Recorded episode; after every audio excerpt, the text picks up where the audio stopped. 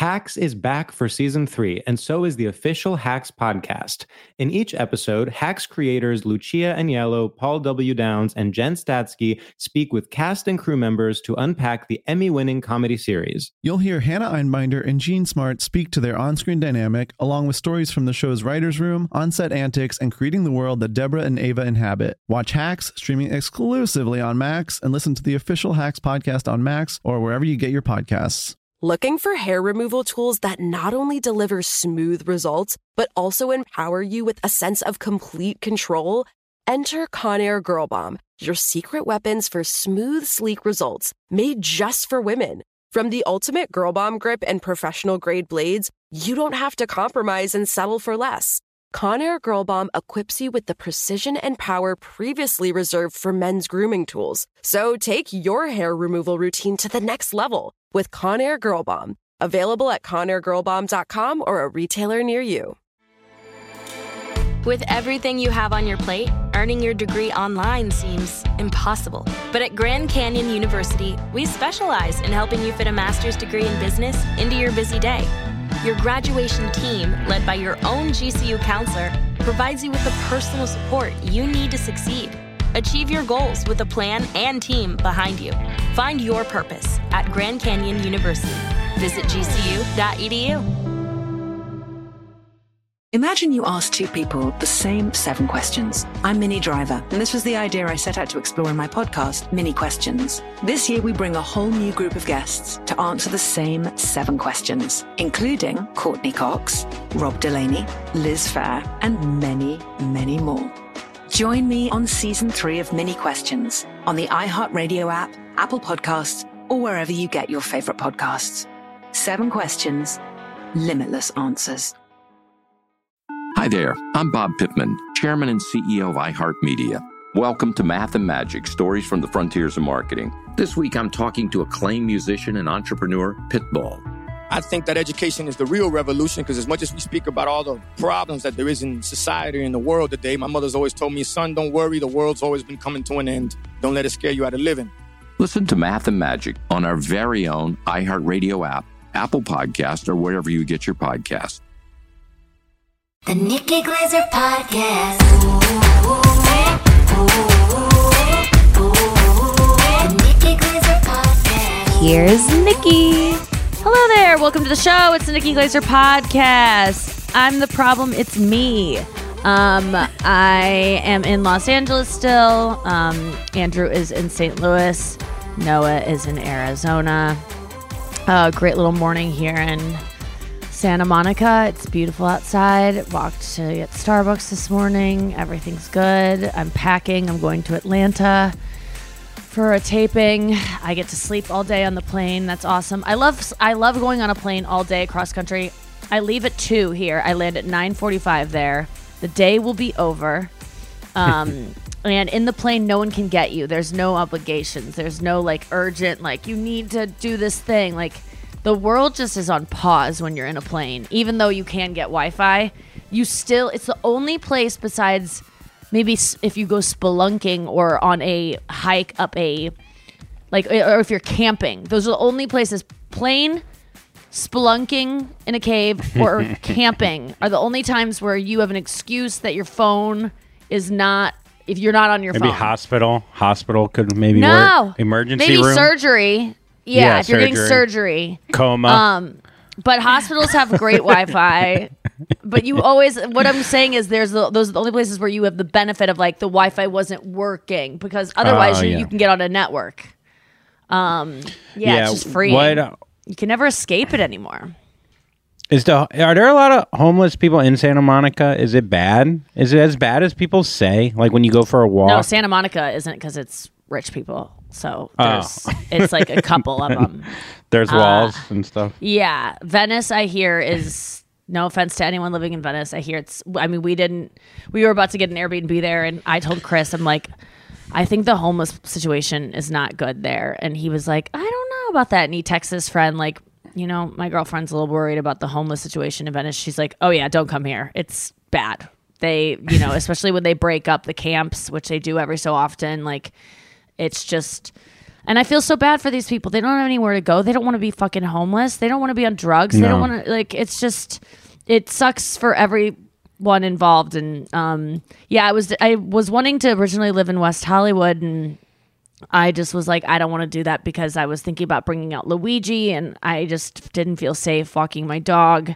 That's why I got all these weapons. I was just so scared of being attacked because you hear about it. But um, yeah, that you know, Hollywood's not great. It's not horrible, but um, yeah, and the valley is nice. I mean, there's places that don't have that, but man, when I used to, I used to live in Silver Lake, and I moved out in 2018, and I drive over there now, and like everywhere near my old apartment, which was in a nice area, like all the underpasses, homeless encampments, and like just tons of tents on the side of the road. Everyone looks like they're camping out for a Harry Styles concert or like a sale at Best. It looks like Black Friday on every. um, they're, They're like- tailgating. it's it's so sad, but I can make fun of it. Yeah, I well, they don't have to. Well, they get to be off the grid, being even in. Yeah. Oh, wait. There's another one. Add it to it. Yeah. Add it to the list. Yeah. Spelunking, airplane, homeless. No, that's not even true. They all have. Uh, they all have phones, and that is such a shitty thing to be like. I'm not giving him a buck. He is a phone. A phone is. An, it's almost like shelter and water now. Just, uh, j- just because someone has a phone doesn't mean that they have enough money to get clean clothes, to go get a job, and to uh, you know all these things. So don't be one of those Yeah, people that says not I'm like- not giving. He has a phone. Don't be stupid. Come on. These they're people not do on like uh, a Verizon. They're not like paying one twenty a month. They don't have good Wi-Fi. They probably connect to Wi-Fi outside of Starbucks. Yeah. Like, don't act like they're like. How can they? You know, sometimes you'll see people are like, well, they're shaved. They have a shaved face. Yeah. People love to give any They excuse for why they don't okay. need money. Yeah. Even Yeah, my yeah, mom will be like, that guy's not really homeless. Like some people do stand out with signs and say, I'm Yeah. homeless, and they aren't. And then my mom was like, I know that motherfucker. That guy goes home. I know where he lives. I there was an article about him. And I go, but isn't this humiliating? Like, isn't this a job in and of itself? I don't I wouldn't do this. Would you stand on the sidewalk? and in in traffic and go up to windows and have a sign. Not that I'm saying that's like we should all give to him, but it's not not work. That to me is more work than anything I would do. Or like sitting on the sidewalk with a sign and begging. That's embarrassing. It's it's shameful to these people. They Yeah. get they get spit on. They get told the they're people are mean to homeless people. So before you judge someone of like they're just looking for handouts, do you think they want to be on the fucking sidewalk asking for help? And do you like? And I'm talking to all of your dads. You know, like everyone's dad is just like this that bum. Like th- I feel like dads just don't have a lot of empathy for the homeless. Like they chose it or something. I know our listeners are smarter than that, but it's just I think that there's a lot of like just they Yeah, they that chose guy- that that- or they don't want to work. that guy in the morning, like instead of putting a suit on, he like has to throw some mud on and throw on a Yeah. ripped shirt. Like he it's has like a whole he outfit, contours like, all over up. his face. I get it. I've done it. He doesn't rub the contour not in. easy. You ever see a girl put on contour? It's just like boop, she looks like looks like she's putting on war paint. He just does that, but doesn't rub it in.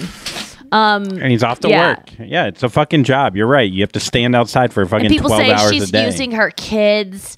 uh, You know, the women that have kids.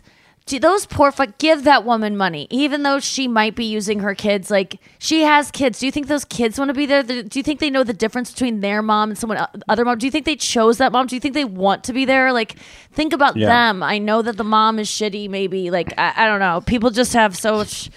I, and I'm the same way. I can judge people so quickly about stuff and not consider like what really brought them to this moment. The other day, Chris and I got into a uh, I don't want to say fight, an argument, pretty heated, and um, it was so helpful. And I know I've shared this before, but I really I worked this tool so hard the other day, and by tool I mean Chris. I worked no um. I no, I worked this tool. he would not like that joke. I'm just kidding, baby. It was just a joke. Uh, I think he'd hate that more. baby, yeah, he might hate that Yeah, more. just kidding, baby. Just kidding, baby. You can't handle No. I. I, I, I thought you were referencing his penis. You're using oh, it like a I tool. worked that tool. Oh yeah. Well, did that All right, too. Noah. later Jeez, on. okay. Thanks, Noah. Yeah. Part the balls Yeah, with your Noah. nose. Old old Noza over there. Um, if you were just joining the podcast, that's a deep ham drip from way back when, uh, when Noah revealed to us that she likes to take her nose and gently push it up against the ball sciatic scrotum, separating the two balls with her nose into yeah on the bottom, like going up from the bottom. And separating mm-hmm. the sack at the seam with her nose and feeling each ball gently you know it- push on it's each like nostril. a sinus massage. It It is. looks oh like- my god! It looks exactly like, one like, of those roller a division things. sign. It looks like exactly like a division sign. What do you? Like, oh think- yeah. Like her nose That's a good is point. the is the line and the ball. Carry the ball. yeah. All right. Long division. Long ball division. long ball division. But um, I, we did this thing. Like I was, we were both so mad at each other about the misunderstanding. About just we were both at a stalemate of like so mad, and we've all been there before with our partners. Of like you're so frustrated. You know that you're not getting through. Your point is not. You've already made your point. They get your point, and they don't care about your point, and you feel the same way about them. it's a beautiful thing in that moment. I was like, I knew that there was no getting out of it. It like this was either going to like not break us up, but like be a really, really arduous long time fight. And I just didn't have the energy for it. And I also just I just didn't want to. You know, it's just like this is a thing that we've gotten into before. I was like, I don't want to do this again. So I just imagined I felt my anger at how fucking angry I was at being misunderstood and and and how I actually understood and not empathized with. I felt so much anger that he wasn't Oh, that getting it. and he wasn't apologizing, right? Yeah. And then I go, oh my God, he feels the exact same way about me right now. There's no way he doesn't. And then all of a sudden I was like, Nikki, just switch. Like, know that whatever you're feeling, he's feeling it towards you. He's feeling just as much frustration. He's feeling just as backed up against a wall. He's feeling just as much resistance. And I was able to just go, imagine you are in the wrong for just a second, even though you know you're not, because you're both, we were both in the right in our own way. I was just like, just imagine how much he hates you right now. Not hates me, but like the anger that he feels towards me right now. Know that he has it and feel sad. Like, feel like, try to get him out of that. You know, like, do what he, what you want him to do for you right now, do for him. Apologize. Just do, even though if you don't think you're wrong, like, try to find, it was just helpful to go. Cause one time I remember my sister and I were fighting as kids. And I, used to hate my sister. Like the hatred I would have for her in some moments was so raw and hot and real. Like, and if you have a sibling, you know what I'm talking about. Like, where you're just like, I hate you, like just hate. And I remember one time, I was like, Lauren, my sister was like, I hate you so much. Like, you don't even understand. Like, I wish you were dead. I hate you. And I go, Lauren, it's so weird. I I've told this before. I'm like, I feel I. hate you too. Like, I feel the exact same way. Like, I know exactly. like, I get. I, you don't even have to communicate how much you want me to die. Like, I literally want you to die. Like, I hate you so much. And it was like brought us together because we both hated each other equally. And it almost was like we have so much more in common than we think.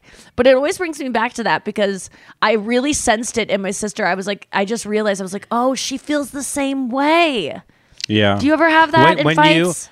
For sure. I mean, last night. What what when you say the apology though last night or the other day with Chris? Did did you get an apology back, or were you just okay with giving the apology? Like that's the no, I hard got thing one for back. me. I like- said, yeah.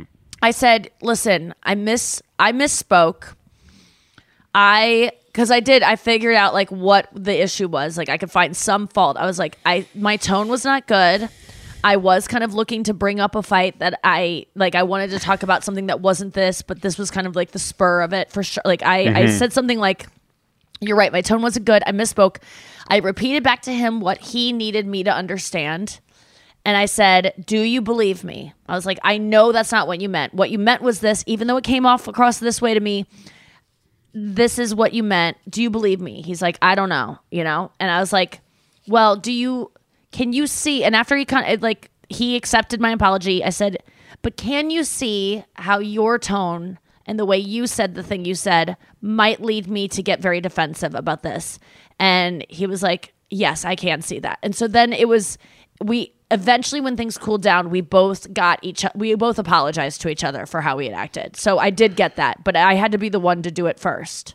And not because Yeah. I'm the better person or something. It just happened, you know, you can't both do it at the same time or we'd have to jinx buy me a Coke. That's true, and that's and neither tough. of us drink soda. Well, Diet Coke maybe. Zevia. But um yeah, that that happens and we've talked about tone on here before like I have a lot of trouble with it, especially if someone's ha- like let's say someone's having a bad day, you know, and then the tone is then it's shifted towards you even though it has nothing to do with you. It's so shitty what they're going through that it comes Mm-hmm. towards you and I I can't help but take it personally and I don't know how and then I it. give There's and then I give tone back. I give Yeah. tone back, you know.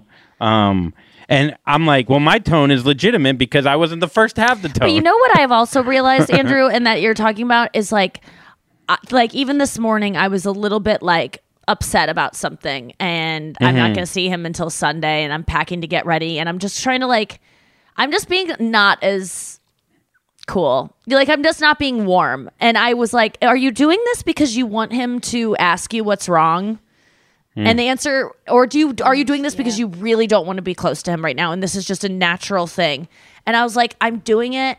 It's a little of both, but it was mainly because I wanted him to kind of notice and ask me so I can tell him what's go- on my mind because I just don't want to bring it up and feel like a nag and all those things. Like I want him to like dig for it.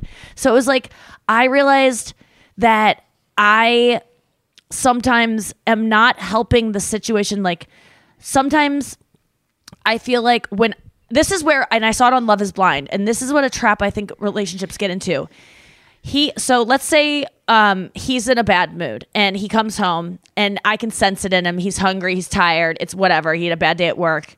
I, he, I take it so personally because I'm an adult child of an alcoholic. I take it personally. Same. And then instead of being nurturing to him, which is what he needs, sweet to him, which is what he needs because he's had a rough day, I take it personally and then I shut down. And then I get then I get bitchy. And You what person is going to feel literally did this closer last to night. you Yeah. that if you act bitchy, like that's only he's that's just giving him more of what he's dealt with in his day, more of what's going on in his head. I'm like adding to it. And I see this on Love is Blind. There's this couple, if you're watching it, they are um uh it's um Cole and uh J- J- J- Janab Janab I think her name is. And it's so interesting because they had sex in the morning. Cole was trying to be quiet and not wake her up and got out of bed and was like trying to you know doing his like morning rituals but he was being quiet. And she didn't know that I'm guessing she did not know that he knew that that that she was awake. So she thought he was giving her the silent treatment after they had sex. When ah. all she wanted to, so then what does she do instead of saying, "Why are you giving me the silent treatment?" She starts fucking punishing him because she's like, "I'm not going to be the first to get hurt. I'm going to hurt you before you hurt me." And then he all of a sudden is like, "She is being so mean to me. What's going on?" Then he's mean back to her. So it's a cycle. It's like someone's Yeah. got to break it and just be nice to the other person. And I thought, you know, I was a little bitchy this morning because I didn't get what I needed last night in terms of some, you know, some kind of emotional connection. And the truth is, he was tired. I came home late. He was like bleary eyed watching Game of Thrones, and I like walked in and turned on the lights, and I'm like, I want attention, and he didn't give it to me. And so this morning, I'm like, I'm I really regret how I acted this morning because I was adding to what was probably he probably need, I went to therapy and she goes one of you always needs to be the schmoopy. You know like one what she said oh one of you needs to be the one that's like the baby and the other needs to be really gentle. The- and if that baby is in a bad mood don't respond to it with a bad mood. Don't take it personally. Mm. But it is so Yeah. hard not to. It's so hard not to because we just want everyone to like us. That's why we're comedians. Like we want everyone to like us, and when they're in a bad mood, we think it's our responsibility when it really has nothing to do with us. People can be in a bad mood despite us. You know. I know, but then what is the answer to? Okay, if it's if it has nothing Well, we'll to do with us, we'll find out that answer right yeah. after this break. Besties, I don't know if you know, but I have a new tour that is happening right now. It's called the Good Girl Tour. It is sweeping the nation, starting out in Iowa this weekend. And then I'm in Reno. I'm in um, California. I have four different cities there. I am in Vermont. I am in Providence, Rhode Island, Memphis, Tennessee, Waterloo, New York, Hershey, Pennsylvania, Oklahoma City, Tulsa, St. Louis, Albany, Portland, Maine, New York, Hampton, New Hampshire. And then I hit Europe. So those are all the cities I'm going to be reminding you. If you know anyone in those cities, let them know they have a fun night of comedy awaiting them just down the street. You can go to nikkiglazer.com for tickets. I would love to see you there. As always, there are meet and greets available. If you go alone, I will grant you a free meet and greet. You just have to write me going alone in all caps, your name, and the city in which you're going to see me. Nothing else. You don't even need to write thank you. If you write anything else, it will actually make it so I don't see the message. But you must start the message with going alone and don't follow it up with anything because otherwise I won't see it. It's very weird how it works. So thank you so much, and I hope I get to meet you. And if you don't go alone, meet and greet tickets are available at the merch booth. And I've got some sick merch this time around too. I can't wait to see you. I can't wait to perform for you. I can't wait to meet you. Come on out. Iowa this weekend and California next weekend. Hacks is back for season three, and so is the official Hacks podcast. In each episode, Hacks creators Lucia Aniello, Paul W. Downs, and Jen Statsky speak with cast and crew members to unpack the Emmy winning comedy series. You'll hear Hannah Einbinder and Jean Smart speak to their on screen dynamic, along with Hacks writer and actor Pat Regan, on how their improv experience helped them when shooting scenes and what it was like writing scripts for specific actors. You'll also hear from crew members like the costume designers on what it was like creating the world that Deborah and Ava inhabit. Hear stories from the show's writer's room, on set antics, and more. Watch Hacks streaming exclusively on Max and listen to the official Hacks podcast on Max or wherever you get your podcasts. I'm Stephanie J. Block. And I'm Mary Lee Fairbanks. And we host Stages Podcast. Binge close to 100 episodes. Hear the inside stories from backstage and behind the scenes as we go beyond the resume and into the heart of creativity and what it really takes to be in the business of show business. Don't miss our chats with the season's Tony nominees. If you love theater and entertainment, you are going to love Stages Podcast. Subscribe to Stages Podcast wherever you listen to your podcasts and visit us at stagespodcast.net. Hey, I'm Jay Shetty, and I'm the host of On Purpose. On Purpose's mission is to create impactful conversations to help you become happier, healthier, and more healed. This week, I talked to Tiffany Haddish in a hilarious, deep, thoughtful interview where we dive into family trauma, grief, sobriety, love, and dating. You'll be laughing, crying, and have so many impactful takeaways after this interview. I had this, like, you know, homie lover friend for a long time. He's very disrespectful to me, very kind of messed up to me. But in my mind, we could get married. We had the most beautiful babies. He handsome. I'm pretty. Like, it would be so cool. He's smart and intellectual. I'm kind of smart, I think. Like, it would be fun. We have the best conversations.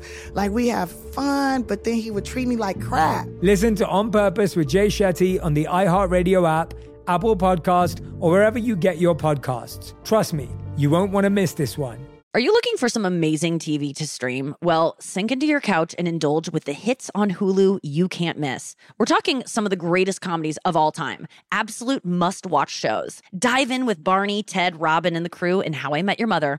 All nine seasons of How I Met Your Mother are now streaming on Hulu right now. One of my favorite shows ever. And I mean, don't you want to know how he met their mother? Then go back home with the Dunphys, the Pritchett's, and the Pritchett Tuckers in Modern Family. Then you can start over with the Roses on Schitt's Creek, and then see what's up in the Kyle household in My Wife and Kids. We're talking every episode and every season of these shows. We're talking huge hits, streaming on Hulu whenever you're in the mood. I mean, can you even watch all of this? We think so.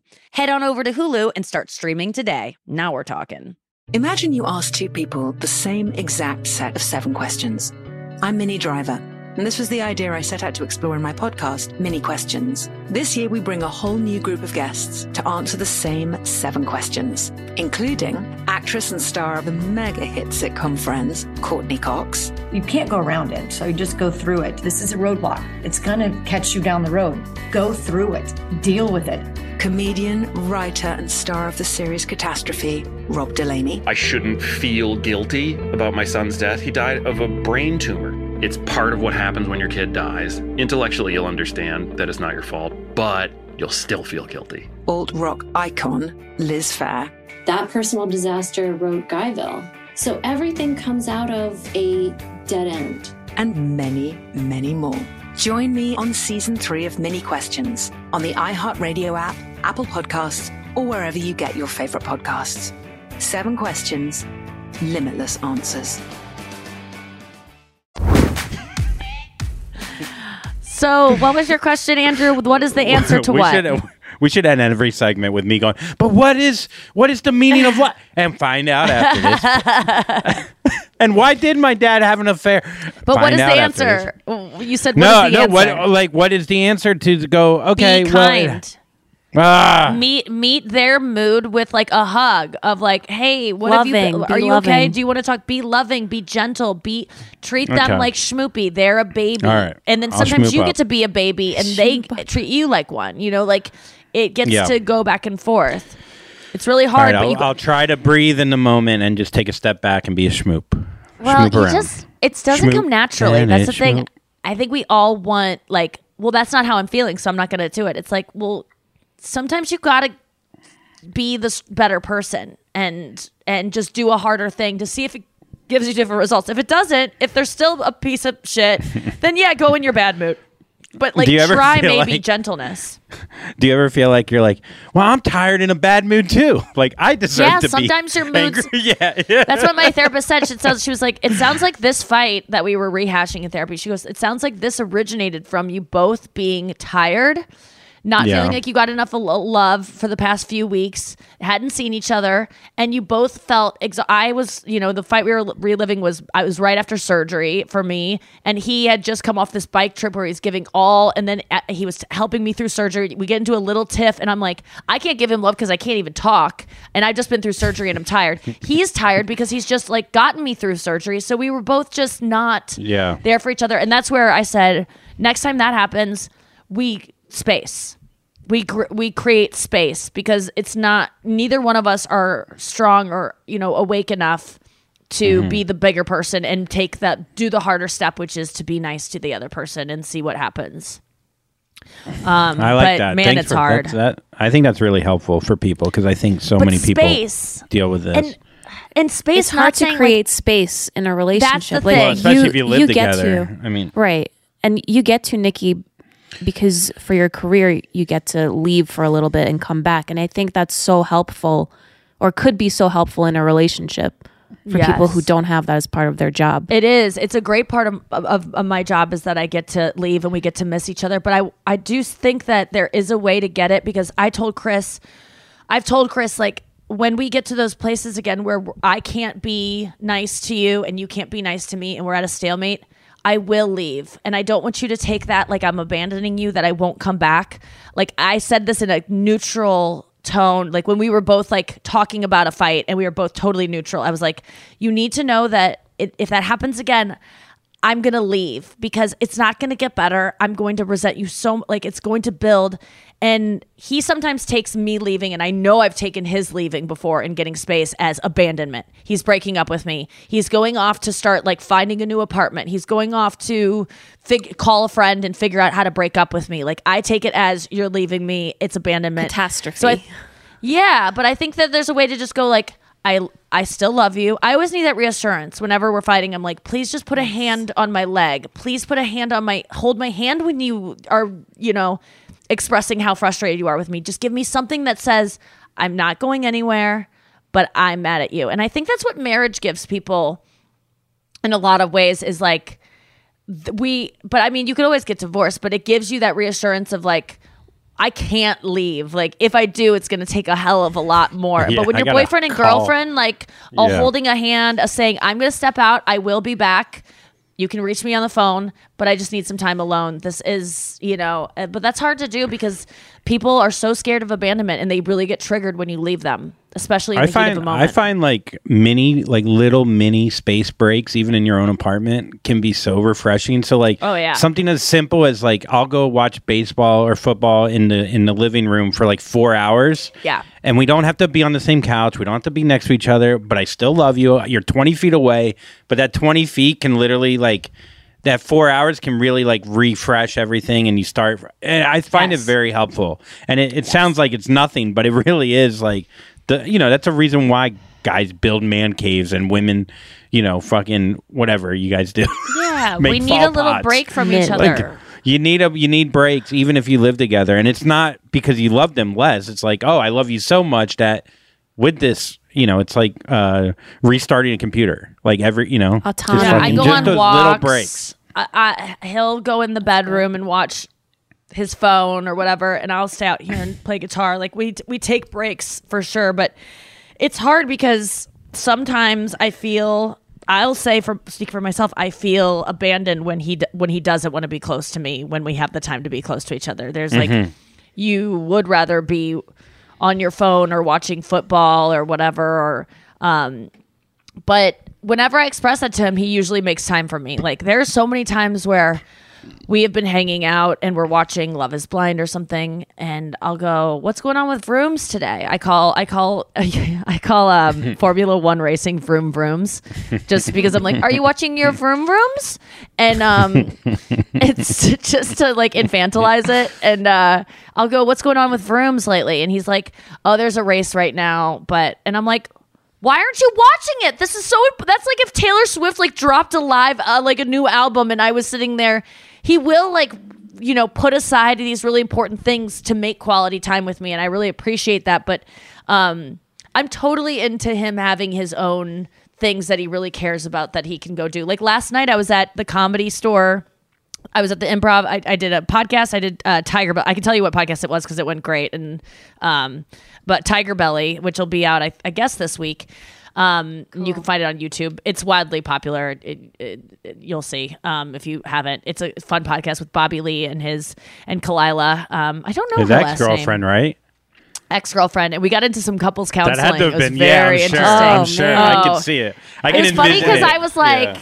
Asking them about like what really went wrong because I didn't know what they've covered on the show or not. You know, this is a couple that's been together for like a really long time. I think he said like eight years or something, and they broke up recently. They lived together for a while. They were sleeping in the same bed for a while. They still do this podcast. They share a lot together, and they're still best friends. And so I didn't know what they had covered on the podcast because I wasn't caught up but I started like asking him about it, and he's getting into like some good stuff, and he's like, I mean, hold on, people don't want to hear this, and I go, you are so kidding? wrong. Like Yeah. this, your listeners are dying for these details. Like I know I am. Like this is some interesting. You know, they went to therapy. I was asking about like what they discovered in there. Essentially, um, Bobby is a comedian.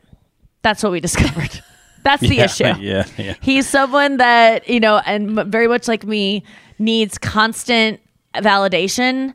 And when you're in a relationship, that's really hard because we want new validation from new people and new, we want, we are addicted to being liked and being like, what's the next thing? I want someone else to be into me. It's not even like we really want to fuck other people or date other people. We just want, we can't you know when you're in a relationship you don't get validation constantly of how great you are and so and we start to crave that if you know and you know i did bobby's like i went to i was in new york last week i did like eight sets in three days. And i was like i did 18 last week. I did 18 to 22 i can't i kind of lost track. And he's like you get it. I'm like yes. Like and, and he was trying to tell me that as as a comedian he's not a comedian because he was i was like it's because you didn't you weren't loved in the way that you could have been as a child. And for you you seek it out. Like we seek it out on stage every night like getting these strangers to like us and you know immediate validation all the things we know. And he's like no no no. That's not it for me. I just like it because i like i just I like performing. I felt I, didn't feel seen as a child. I'm like, yes, yes, uh, that you do like performing, but you didn't feel seen as a child. You want to feel seen. You want to feel liked. And we talked about bombing, and he's like, I just like Oh, he, Khalyla had read read this text that Bobby had sent after a rough set at the cellar. Sorry if you listen to the podcast, you'll hear all this, but it was something like, "I just had a really bad set," and she goes, "Oh no, what happened with bad crowd?" And he goes, "They just didn't like me." And I go, "See, Bobby, they didn't like you. It wasn't like they didn't like my jokes. They didn't like you. It's about being liked."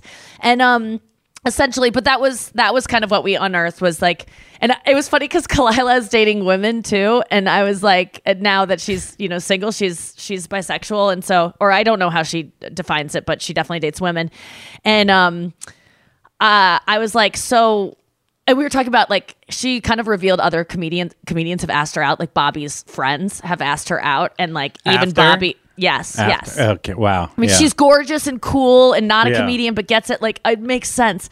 So Bobby was like, and I go, Would you ever go down that road? And she was like, Oh, never, never, never. And I go, Out of respect for Bobby or because they're comedians? She goes, oh, because they're comedians. She's like, Yeah. she was like, Yeah, I mean, yeah. it, it works out that it seems respectful. She didn't say that, but that's kind of like what it should implied. She was like, no, I don't want to be dragged through that shit again. Like, and I was trying to get to the root of it. Like, what is this shit? And she was like, female comics are different. I would date a female comic, and I was like, huh? um. Yeah. Uh,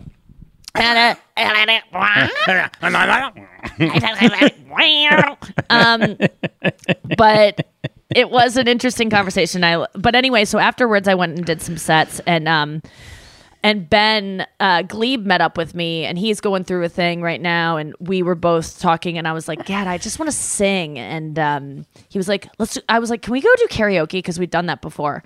And I was like, "Let's go get a karaoke room and just sing like four songs, and then I got to go home because I got an early morning." And he's like, "Great." He's like, "Let's just go to karaoke at my house." And I'm like, "Okay," because he has this whole like comedy club in his house. And so we went to the cellar. I ran into Carlisle. We were like, we got Carlisle on board. She's like, after my set, I'll come over.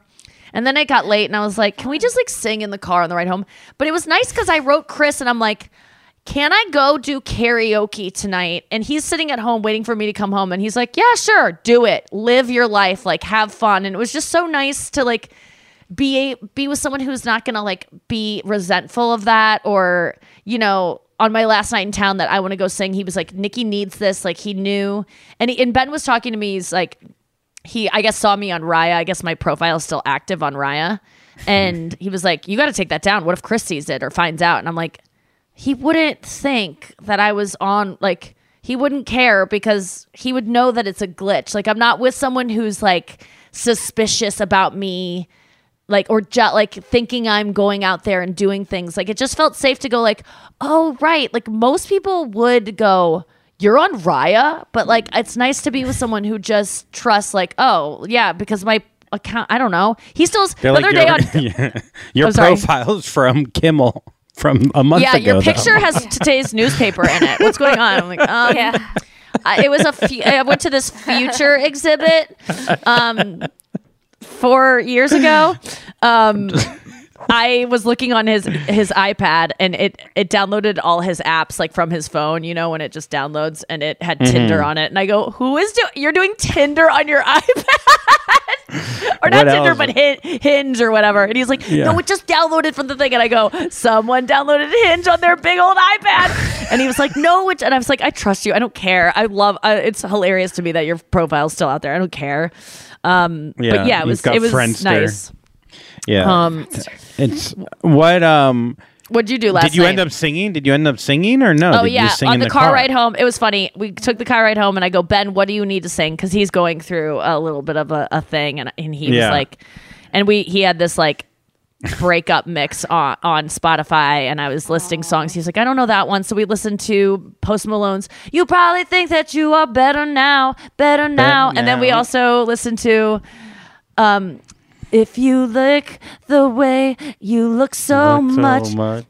and I was about to get to my first choice of a song, which was going to be Kelly Clarkson's "Breakaway," um, because I'm obsessed with this version of her doing it with Sam Smith. That was on her show a few weeks ago, and um, and Ben was like, "Can I just actually read to you this email that I sent her, like really quick?" And I was like, "Okay." So I'm just, I, I was like, "Oh my god, this is such a, a scene in a movie where this girl is like a bad friend, just wants to sing her song." You're like and humming like it keeps under- starting it as like Yeah, yeah, I'll yeah. spread my wings and um wait sorry what okay yeah, Yeah. I do think I don't think it's bad that you sent that okay good How many and I'll pages is learn this how email? to fly. yeah, Yeah. it- it- he oh my god Ben is so funny and then he's like he's been so sad he's been writing poetry and he was like I want you to read my poetry so he hands She me his the phone bottom.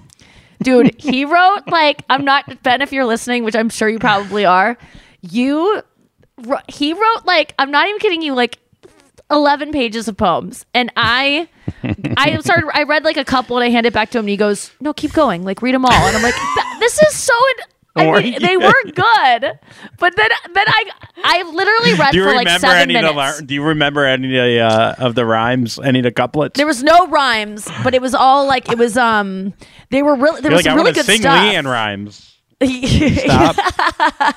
Can we stop this, please? I was, uh, but it was just so funny. I was like, he's such a comedian. He's such a little boy. Like tur my guy friends, I just see them as little boys sometimes. Where I just go, it's so cute. Like it almost looked like he was because I tried to hand it back to him like two different times, and he goes, "You're almost done. You have three more to go." It's Hacks is back for season three, and so is the official Hacks podcast. In each episode, Hacks creators Lucia Aniello, Paul W. Downs, and Jen Statsky speak with cast and crew members to unpack the Emmy winning comedy series.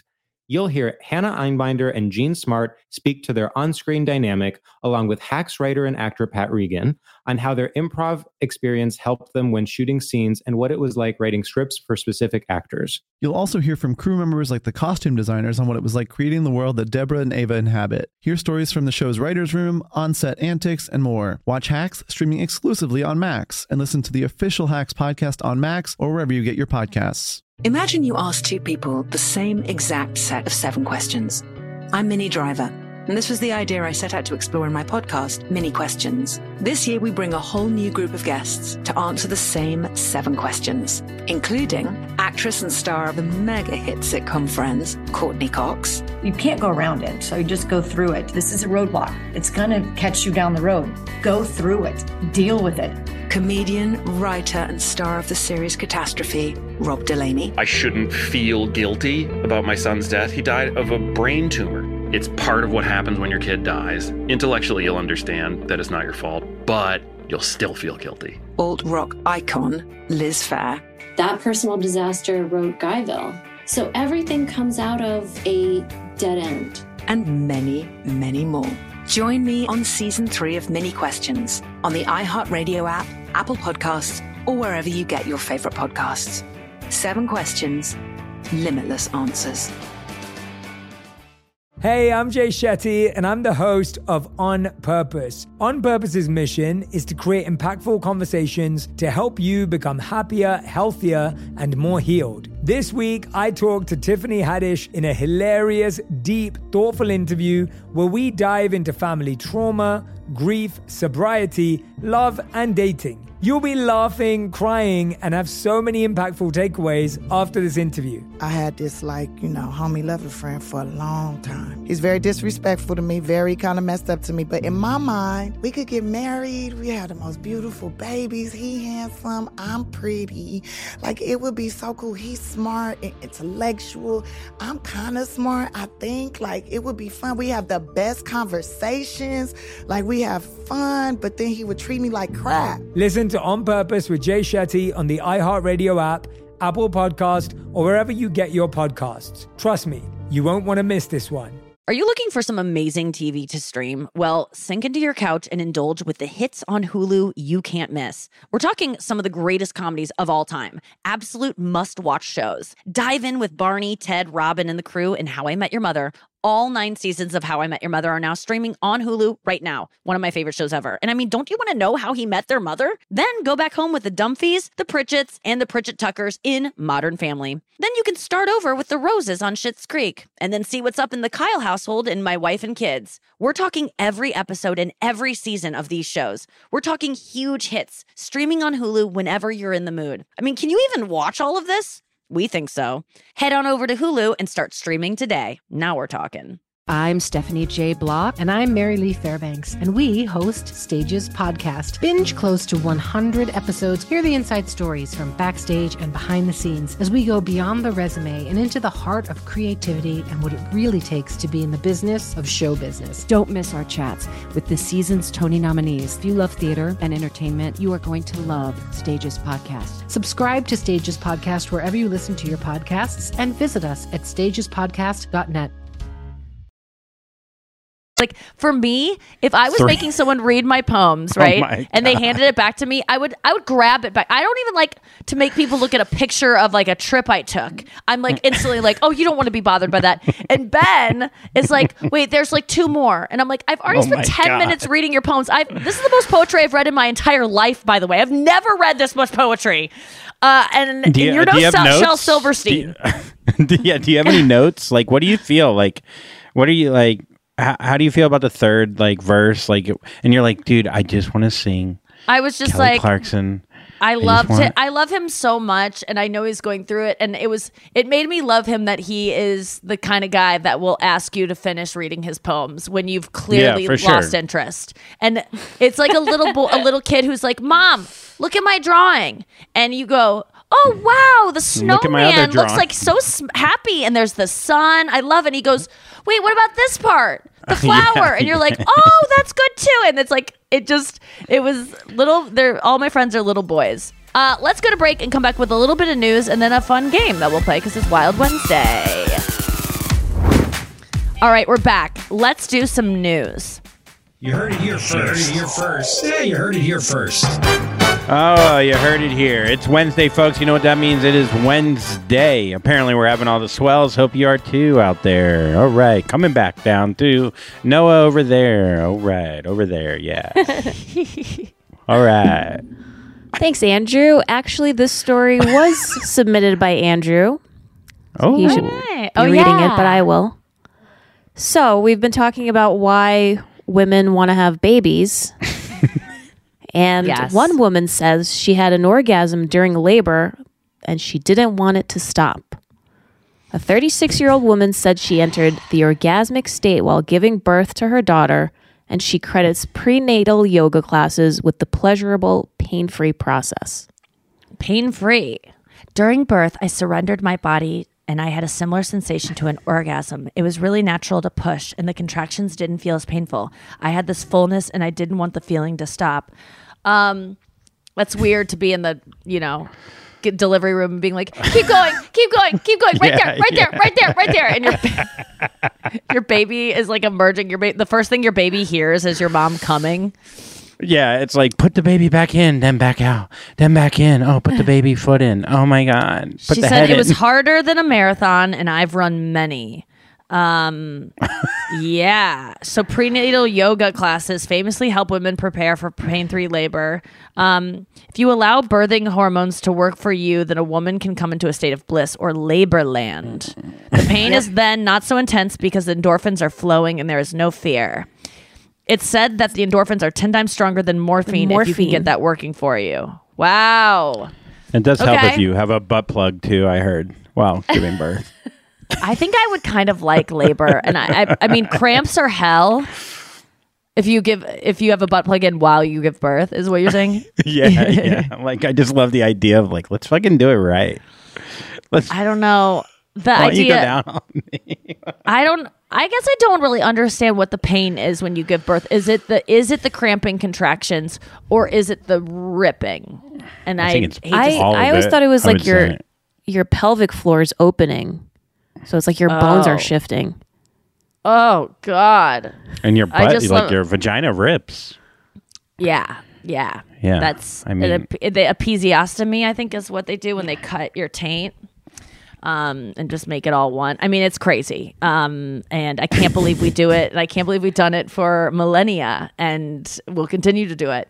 Um, yeah, I How? I kind- what bet kind it of feels birth would good. you I bet want? it feels At like the home? most re- like release ever because that's what orgasm is for me at least is like it just feels hmm. like I'm finally surrendering to this thing like because I fought off orgasms my whole life I felt like. Like they were just felt like this is I don't know what's going to happen on the other side of this. Whatever this like boiling like teapot is I don't I'd rather just turn down the heat than like see what happens when it starts whistling you know? Like I don't want it to b- boil over and you know?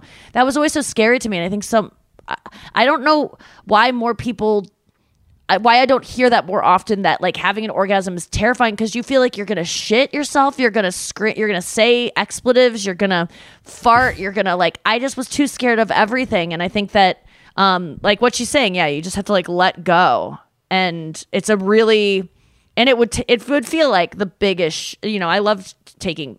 Like I like anal because it feels like you're taking a really big shit, which feels really good.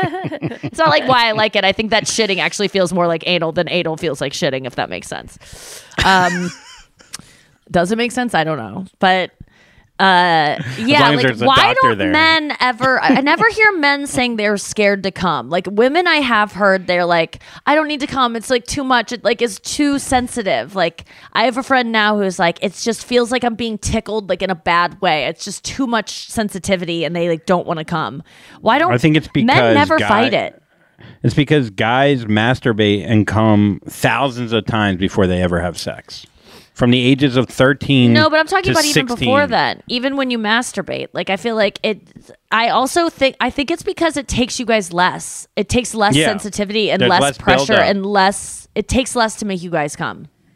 and it's not as intense when it happens so you're not there's no fear Yeah, You know what I mean? Like- Some Female girls are afraid to come too fast. more. Yes, yes, but I think they're. But it's not. They're not scared of the feeling of coming. You know what I mean? I Yeah. dated one guy who would not come, who refused to come, and he.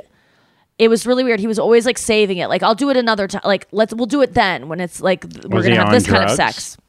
like No, he was just- antidepressants And I found out later from talking to therapists, and who knows if this is his story, but like when he comes, he feels like that woman now like has a piece of him and that he owes her something. That it's like it's Oh. now like oh. and and the truth is like you do. Like men don't understand this. When you like have sex with a woman she does feel like this closeness for you that you might not feel for her. And there is going to be a kind of an expectation on the other side of that whether you want to want it or not a lot mm, of times do you feel though that it's closer if they have an orgasm? Like does that Yes. add to it?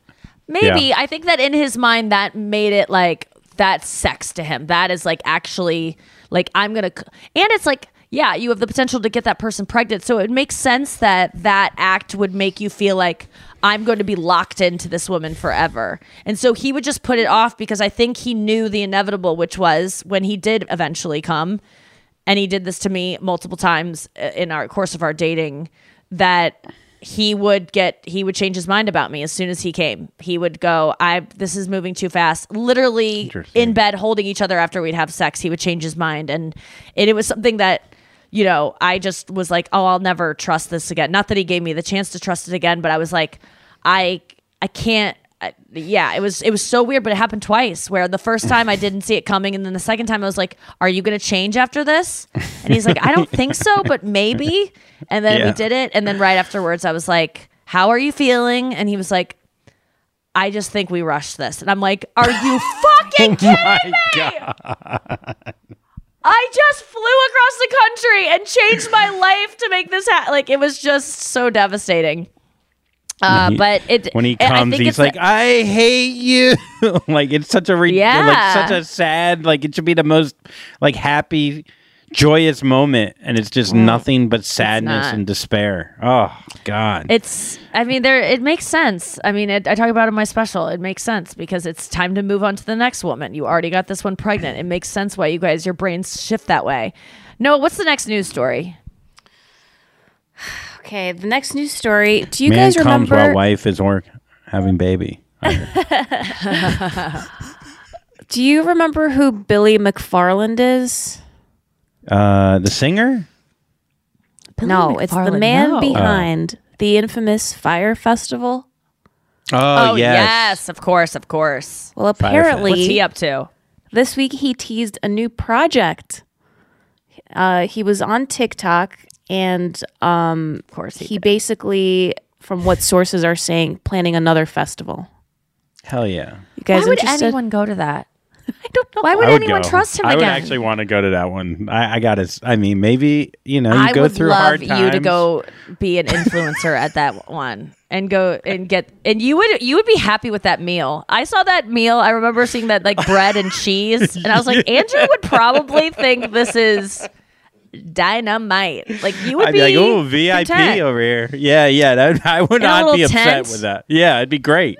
Yeah. People are so so like thinking they're gonna die. It's like you're not. You were fine. Like That guy, yeah. I knew he'd be up to more. That guy is. That's the kind of um, go getter attitude that I just don't have. That I envy. Like he is operating from prison, making a new festival. Like I was even walking past stores the other day on the street, and I was saying to Chris, like, God, opening a store, like managing a store, and like.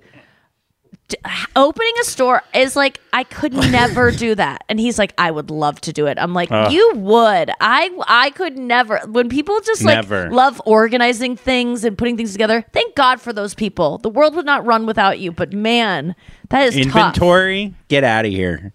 If I have to like No. refill a shelf, that shelf would never. That would be an empty shelf. I don't even like girls named Tori.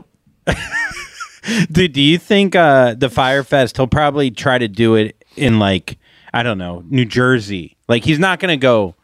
He's not going ham again. He's not gonna try to do an island. Yeah, I mean, like this is just ridiculous. I, if anyone trusts him, I just can't. I can't even imagine anyone going to this thing. That's enough news. Let's get to the game. Esther Perel, Noah, pick two cards. Set us up for some storytelling. This is so funny because it goes right with what we've been talking about today. Really? And you didn't see the cards when I picked them. No, So- I did not. Uh, David Blaine. Yeah, our eyes. We have no Well, I idea. hope this what's gonna doesn't go come. wrong. Good All right, setup, so the- Noah. The prompt card is close, share something close to your heart. And the other card is the hardest lesson I've learned about love. The the hardest lesson I've learned about love. Okay. The hardest lesson I've learned about love is that I mean that you have to say goodbye to everything.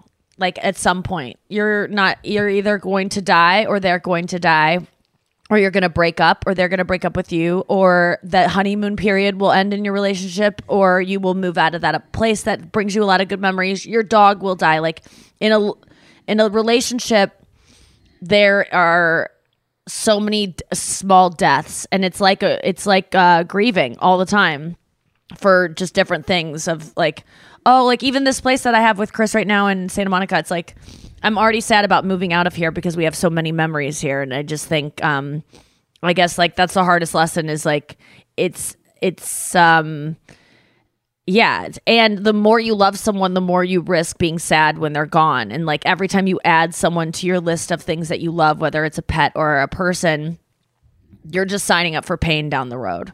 You you're you no matter what people go i don't want to i don't want to date again because i i can't handle a breakup. I don't want to go through the pain. It's like even if it works out there's going to be pain because one of you is going to die you know like it's it's always going to be pain no matter if it's, it's successful so i guess that's the hardest lesson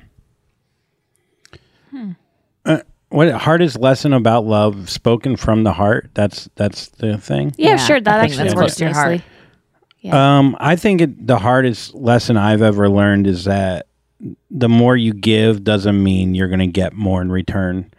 And that's the hardest thing. So, like, even if you show them so hard that you love them and you're fucking running in the rain for them or crying on their face, whatever, like, the more you give doesn't doesn't equal the return value you're going to get. And that's hard because you would think, why not? Why wouldn't that work? I'm giving everything. And sometimes, then that's hard. That's a hard lesson to learn. And I feel like mm-hmm. everyone learns that once really hard, like really bad. Yeah, there's no that some people just yeah, there's some people think that they get broken up with and there's like there's something I can do and it's like no whatever they're telling you is the reason they're breaking up with you. It's that's not it. It's a lot of other things and you're like, "I'll fix that thing." And they go, "Don't bother." Cuz there's an, you know, it's just Yeah. usually not that. It's too late. Noah, what about you you? don't want the person to like pull out a whole list of, oh, this is why I'm breaking up with you. You know, you're just like, we don't vibe this way. And they're like, I can fix And then it's like, if you pulled out 35 things, you would kill the person. I mean, Yeah. they would die. But Anyways, you have yeah, to give no. a reason because people always want a reason when you're breaking up with them, and you go, "Well, I'll fix that. I can fix that. I'm sorry," you know. And they go, you know, the saddest thing is when I've had friends who like get like they the guy will cheat on them because the guy just wants out and he wants a reason to get out, and so Mhm. he gets caught cheating or he tells her, and because he knows that's a deal breaker, and the girl's like. I'm willing to forgive you. And he's like, Oh, come on, hun. No. like, I'm not gonna it's over. Like the guy still has to end it. Like that's a really Yeah. and the girls do that to men too, where it's like Yeah, it's just funny if that happens and you forgive him, and he's like, "Actually, that's fourth on my list. You're too forgiving." And he's like, "Okay, well, Yeah. I can't." yeah, I mean, that is like- a problem. Like you're a pushover. Yeah. People kind of don't like that. Um, but that that happens a lot. Noah, what about you? for um I I think it kind of goes in line with um what you guys are saying, but um the hardest thing that I've learned is that like you have to and it's kind of cliche, you have to like let go of your loves and um whenever they come back to you, it's always going to be stronger. Like you have to let people exist on their own for them to be better for the relationship, including myself.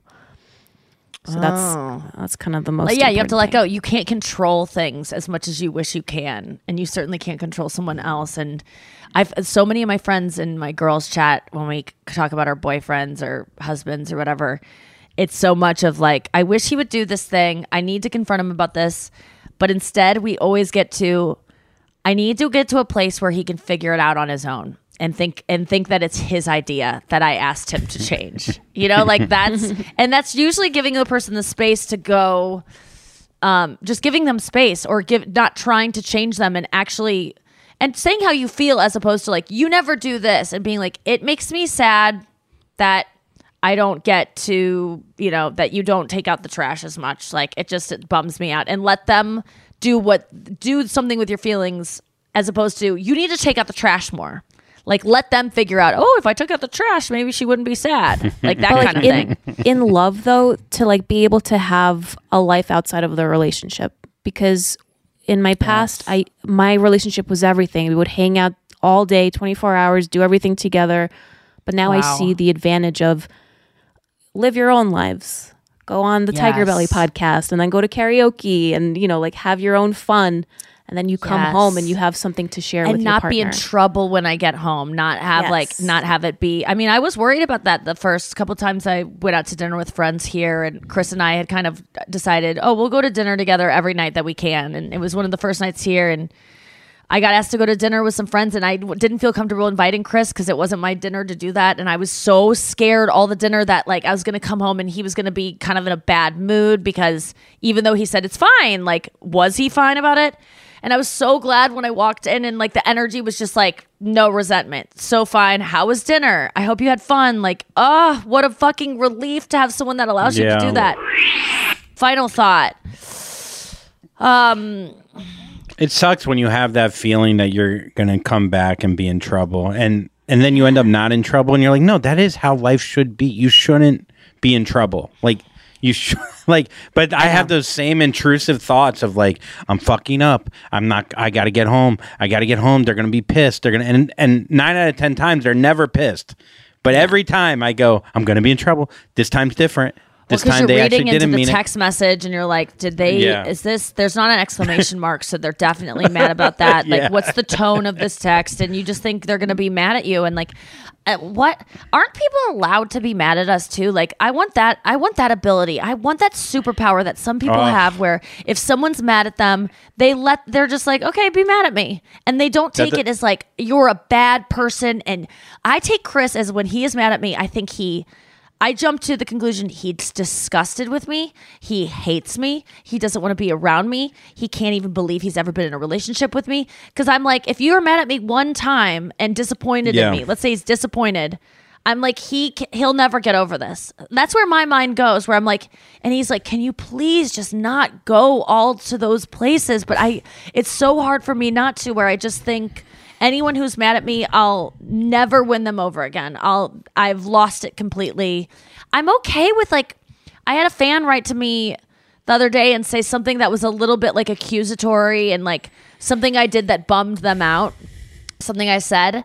And usually that would make me spiral and i would hold on to it all day.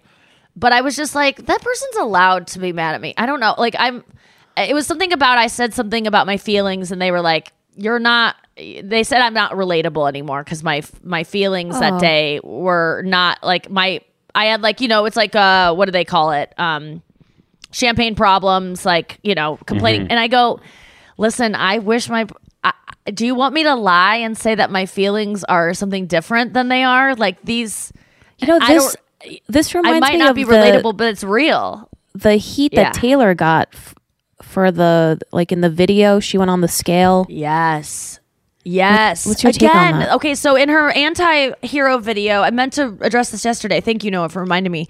In the anti-hero vi- video, there's this part of the song. It's all about self-loathing that that music video and the um the song itself. There's a part where she's in the bathroom and she gets on a scale and she looks down and between her feet on the scale it just says fat instead of a number. And then she looks back up at the mirror and behind her is her evil self staring at her being like disappointed like you're fat. And people are freaking out because she's obviously through that connotating fat with bad. You know, her her evil self is disappointed in her for being fat, and Taylor is obviously not fat. So there's a lot of things at play here. When I first saw that, I was like, "Yeah, oh, not." The best word to use. She could have written the word bad because there would be no indication that she's fat on the scale. When you equate when you equate fat with bad, which you know, Taylor's not the first person to do that, by the way. So everyone that's getting mad at her about this, do you think Taylor started the the the global narrative? Aside from a couple little communities in Africa where fat women are like the the you know that's the uh, the uh, Ideal. yeah, the ideal body size. Yeah. Like, do you think Taylor's the only one that equates fat with bad? She is just highlighting something that society is already telling us. And I get it that she is putting that uh, loud out there loudly and maybe not helping the fat um, positivity movement, which I absolutely feel like people should be allowed to be fat and not have it be a more something morally wrong with them or like anything shameful. Like i i think fat shouldn't even be a bad word. You're fat and that's fine. Like you're i i feel the same way about like any of these words that we think are some kind of moral judgment. Like if you're not fuckable people are like i'm not fuckable. Like oh my god. Like that's so mean. It's like you're allowed to be things that doesn't mean you're a bad person that you Mhm. know but I, t- I take those words too. I struggle with the word fat. I struggle with feeling and, and and associating that with like you're somehow less than. I'm not the first person to say that. People have come at me about it before. Nikki you're talking about how you feel fat and you're you're kind of implying that that's a bad thing. Are you kidding me look around us. Do you think the society is am, am i the first person to say that this our society does not treat fat people the same way? And i know it's not helping the narrative of treating fat people better but again i think pretending like Oh, everyone loves fat people now. Everyone's accepting of it is not the move. Not acting blind to the fact that no, we're still getting inundated with uh, diet culture and being thin. The Kardashians are now sucking all the fat that they put into their bodies out because thin is in again. So, Taylor or me or whoever you're coming after uh, about who are struggling with this feeling of uh, being scared of being fat or being fat and feeling like that makes them less. I'm sorry that if you're a fat person and you feel like, wow, you're connotating fat with bad. We can't help that that's how we feel. That's what society has given us. And when you make art like Taylor is making, maybe she made a misstep. I knew it was going to be a misstep. I knew people were going to come after her. But she's just highlighting what society is telling her. She's not saying fat is bad. She's saying that is what how her brain has been warped. So in doing that, she I bet you anything that's what she would say. I'm not saying fat is bad. I wish I wish that weren't the case, but I feel like that's what society's telling me and that's what my inner demon on my shoulder is telling me. Does that make sense the distinction between Yeah. those two? But I, I also see why fat people are very upset by that because if let's say Taylor wrote um I don't know, like like something I'm struggling like like saggy jowls and was just like, oh, that's the grossest thing ever. Like whenever my friends are insecure about something that I have, I take it so personally because I'm like, you're saying that this thing that I have is bad. And it's like, yes, because we're you think it's bad about yourself. The only reason you're getting upset about feeling like it's bad because you you hear from society that it's bad, Nikki. Like you already got that message. They're just Mhm. highlighting it, and you're putting all your anger at them. When really the problem is uh, is talking about these things and saying how ridiculous is it that we think that being fat is bad? What? Because someone eats more food than someone else. When someone might struggle with a food addiction, someone might not be able to exercise as much. Someone might have a thyroid condition. Why do we associate that with laziness? With they're bad? With they are unlovable? That is the issue. Why do we associate it with? Don't deny that that's what we do as a society. When artists are asked to censor themselves and not say their true feelings, even if their feelings spit in the face of everything you want to believe about yourself, and of Taylor Swift doesn't want fat to equal bad. Th- but that's what. But that's what it still does. an honest didn't- thought that she has in her head. It's an honest And- thought. and we are not going to get past it and we are not i don't think we'll move past towards a fat um, a non-fat phobic society i don't think we'll get there unless we call out the fact that it is still rampant and that is not solved because of Dove body commercials. Lizzo didn't solve it. Adele didn't solve it. Uh, you know, Ashley Graham didn't solve it. There's we need so much more than that. And I think just acting like everything's fine now and fat is beautiful and everyone thinks so. I think so. The America thinks so. T- like it's okay if you still struggle with connecting those two. Your whole life you've been inundated with fat equals wrong. And it's we all know that not to be true deep in our core, but acting like everything's fine now is not the way to address things.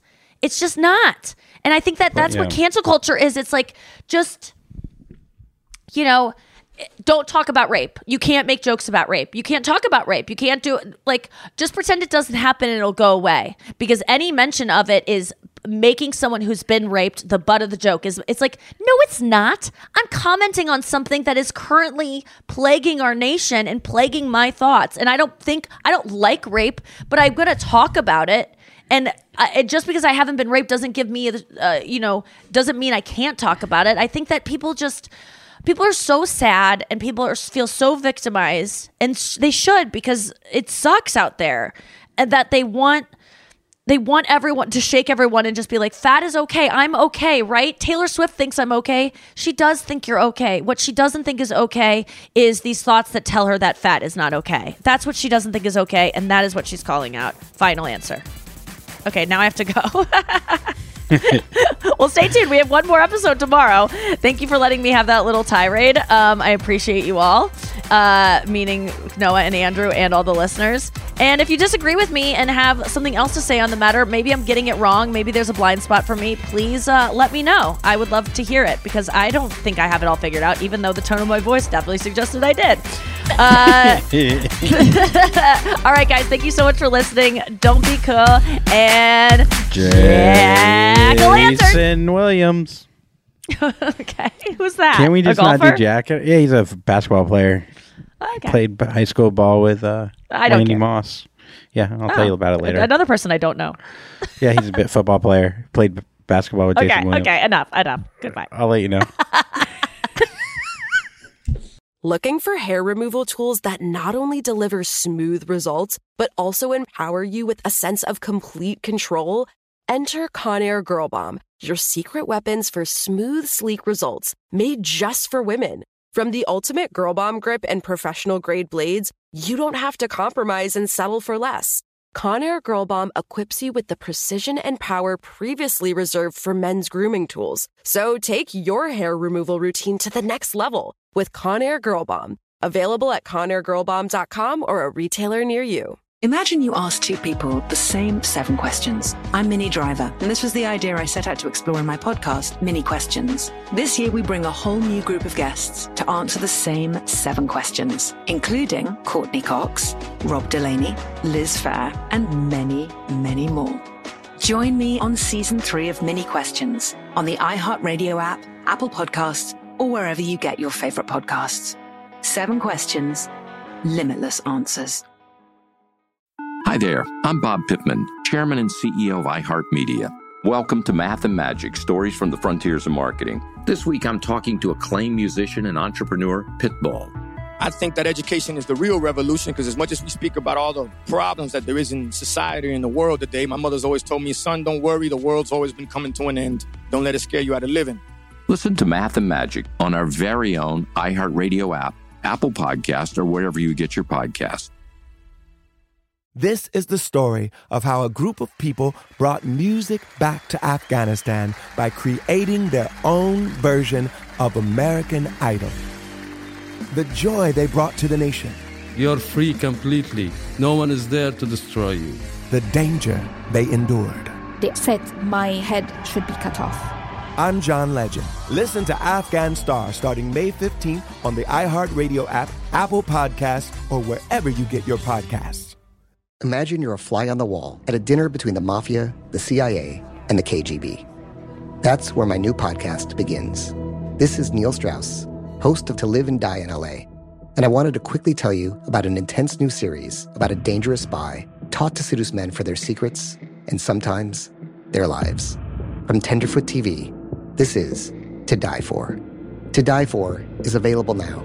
Listen for free on the iHeartRadio app, Apple Podcasts, or wherever you get your podcasts.